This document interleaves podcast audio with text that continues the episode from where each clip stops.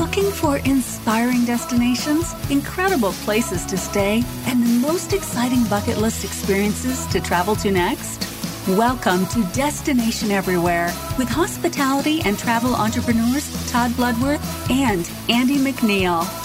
Having traveled to over 100 countries, Todd and Andy bring you unique perspectives with celebrities in the know, hospitality experts, and native connoisseurs to discover must do's and inspirational destinations to plan your next trip for business or pleasure.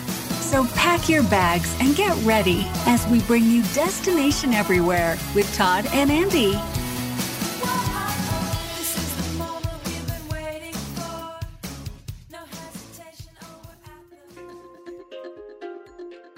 Isolated islands, intriguing histories, and rich culture can be discovered outside the resorts and tourist attractions, but you need to know where to look and how to traverse there safely. Today we are interviewing Emmy Award winning journalist Peter Greenberg. This CBS travel editor has dug up some of the best kept secrets in the Caribbean, Egypt, Dominican Republic, Western Europe, and more. And he's ready to share those with us today. Peter will also share his best travel advice and personal stories. Travel is about adventure and exploration, and you're sure to find that spirit ignited in today's episode of Destination Everywhere with award winning travel journalist Peter Greenberg. Welcome, everyone, to Destination Everywhere. I'm Andy McNeil along with Todd Bloodworth. And again, we're here for our second installation of our conversation with travel journalist Peter Greenberg with his hidden gems. And Peter won an Emmy. He's traveled all over the world. He's done both investigative reporting as well as travel experiences around the world and multiple shows. And he's just going to give us the best of the best of what he has. Well, let's just jump right into our part two of our discussion with Peter Greenberg. What's the story that you're most proud of as an investigative journalist? I don't know how much time we have because I don't have one.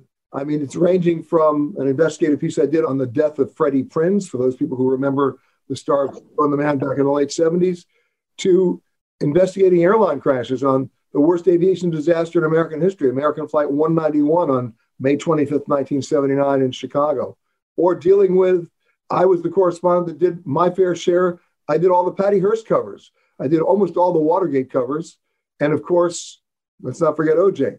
I mean, there's all sorts of stuff there that ranges from political to crime to uh, just crazy stuff. And what have you uncovered about the travel industry that might help our guests maneuver the system a little easier? What should they be aware of that might be getting swept under the rugs when they start to travel? Whenever I go anywhere, you name the destination, the Dominican Republic or Denver, what's the first place I stop at? The very first place I stop where I know I'm going to get all the information I need about that destination from credible sources. The first place I go is the fire department. And I'll tell you why. They've been in everybody's house, they've been in everybody's hotel, they've been in everybody's restaurant, they've been everywhere. They know where to go, they know where not to go, and guess what? They also know where to eat. Those are the men and women who are your most credible sources, and nobody figured that out yet. I figured it out because, by the way, I'm also a fireman here in New York. So I've done it since I'm 18, and I'm on duty three days a week, seven months a year. But I'm telling you, if you're looking for great and nonpartisan sources of information, stop at the firehouse. Unbelievable. Now, how many times have you gotten the hand saying, no, this is absolutely, you can't come in here and do this? Or you get more honey. What's the saying? Well, here's the thing you never ask permission, you beg forgiveness. That's number one. Number two, don't tell my kids that, but I agree with you. this is my all time big mantra. You never take a no from somebody who's not empowered to give you a yes in the first place. And so that applies to getting a telephone installed or getting the cable guy in, or it applies to a border guard in Tibet. There's a way to do it. There's always a way to do it. By the way, and the way to do it, which I wish more people would do, although they're usually too afraid to do it, is the big C word. You need to have a conversation. Talk to them. Yeah, too many people go, Can I go there? And the answer is no. They don't know that, first of all, you got to establish common ground find out what they had for breakfast, what's interesting to them, learn from them, and then all of a sudden they'll go, "Hey, you want to come in? Uh, yeah, could I? Boom, you're in." Well, speaking of the conversation, I will tell you a story about how things work.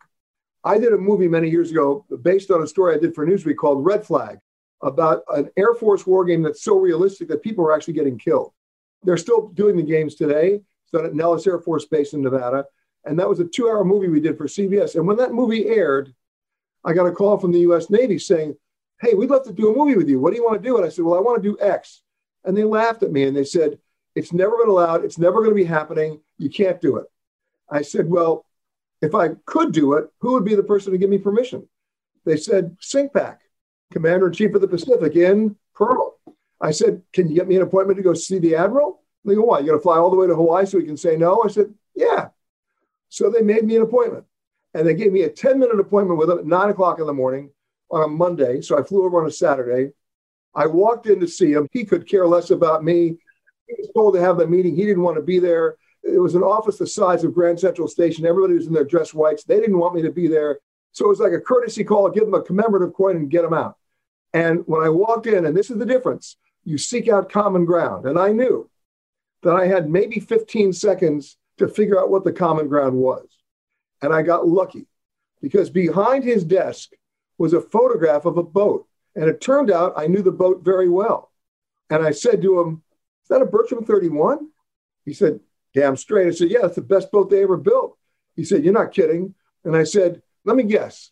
When you make a hard right turn, the engine cavitates and the water pump overflows, doesn't it? and he goes, Yeah. I said, Look, here's how you fix it. You got to do a bypass on the impeller. And we just start talking like that. And 10 minutes later, the officer's going and say, Admiral, your time is up. And he looked at me and said, You got lunch plans? I said, I'm all yours. He said, Okay, noon at the officers club. When that lunch was over, all hell broke loose in Pearl Harbor. All hell broke loose in the Pentagon because I was given the first top security clearance to go on a classified mission on an attack nuclear sub. Oh, wow. And when the Pentagon found out about it, they made the Admiral go with me. it turned out to be fabulous because what was I doing at the time in addition to being a journalist? I was the head of television at Paramount. Now go do your homework and find out what came after that. Hunt for Red October, I'm guessing. You got it. Oh, and, man. Yes. Now, I had nothing to do with the movie. I just allowed it to be made because they felt comfortable because they'd worked with me. But congratulations. But I know I had nothing to do with the movie except I will tell you this all the stuff you saw in that movie happened to us on that mission, other than Sean Connery defecting. Does the tip come first? Do you get a tip from somebody, or is there already a story and you're just going deeper into it? I mean, how does it evolve? It starts with relationships. I like to think of myself as a walking Rolodex. And so I can make the calls that will be taken, usually not because of my sparkling personality, but because of the chair in which I sit. And you spend most of your time, and people don't get this. It's like me walking to the admiral's office asking if I could go on the sub. That's not how it gets done. You spend a lot of time not asking for it. The analogy would be how do you get an upgrade on a plane? Well, you get to the airport, you see all these people standing around the counter like the scene from Midnight Express. They're just walking in circles and they've all asked the same question Can I have an upgrade? And the answer is no, get out of here. Well, that's not how I do it. You know what I do in normal times, either at LAX or JFK? I will go out to the airport on a day I have no plans to go anywhere, zero. But I will pick a terminal and I'll walk the counters at a time they're not busy, like 11 o'clock in the morning, and I get to know everybody. I talk to them about things that are interesting to them, things I can learn from, establish common ground, so that when something goes on, they call me. It's not me just showing up like I parachuted in. They don't know me from a hole in the ground. They do know me. And that means every day I wake up with a call list of 120 people. And of those 120 people, I can promise you 90 of them, I have absolutely no agenda. I'm just calling to say hi and check in. I'm not asking for anything, nor would I. And at the end of the day, you know what happens to those 90 people when they're doing their own psychological post mortem of how their day was? They liked me better because I was the only person not asking for anything at all.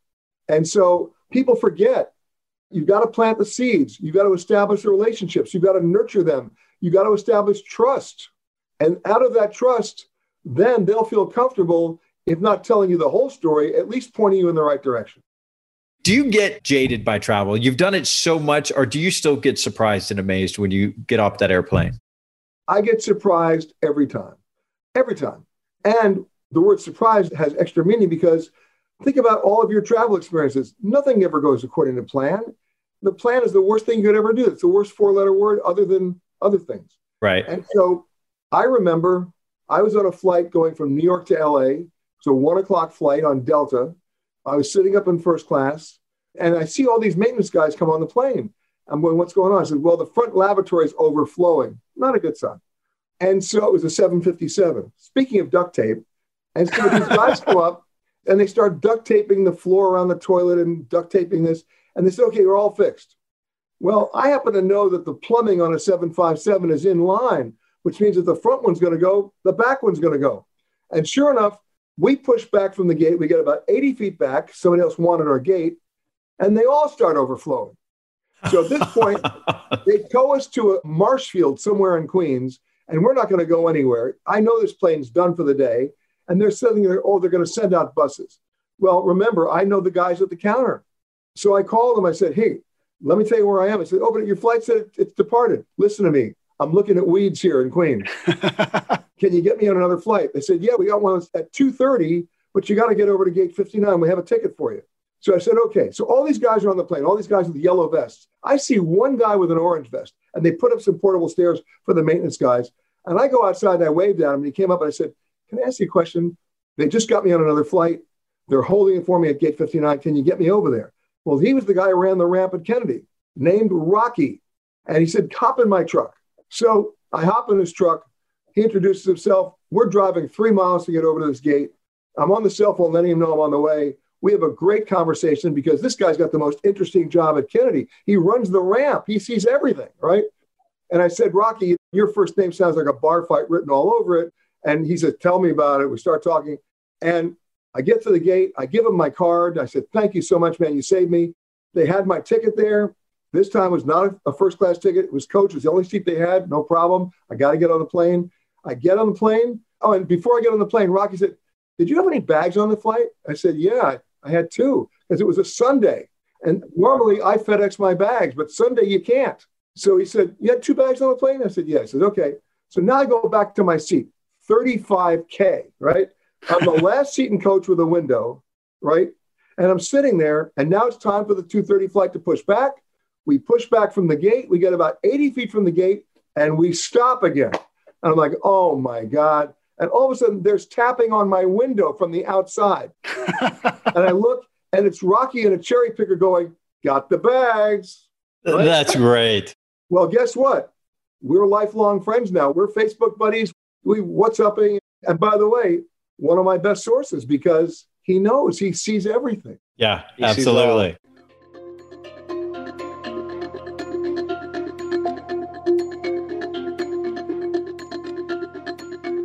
Welcome back. So, we'd like to close out this episode by one, thanking Peter so much for his time. As busy as he is, we really do feel privileged that he spent this time with us.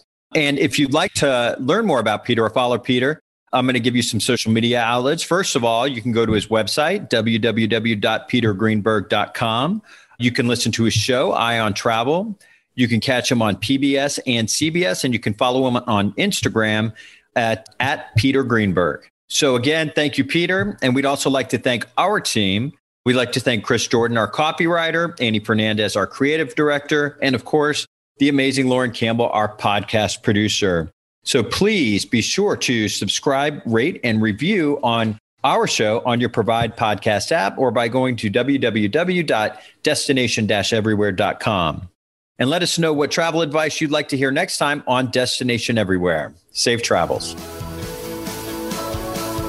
You've just tuned in to another episode of Destination Everywhere with travel and hospitality entrepreneurs Todd Bloodworth and Andy McNeil. To access the show notes and other helpful resources, visit www.americanmeetings.com. Join us again next week for another bucket list filled show as we feature another travel worthy destination. Until next time, travel well and be safe out there.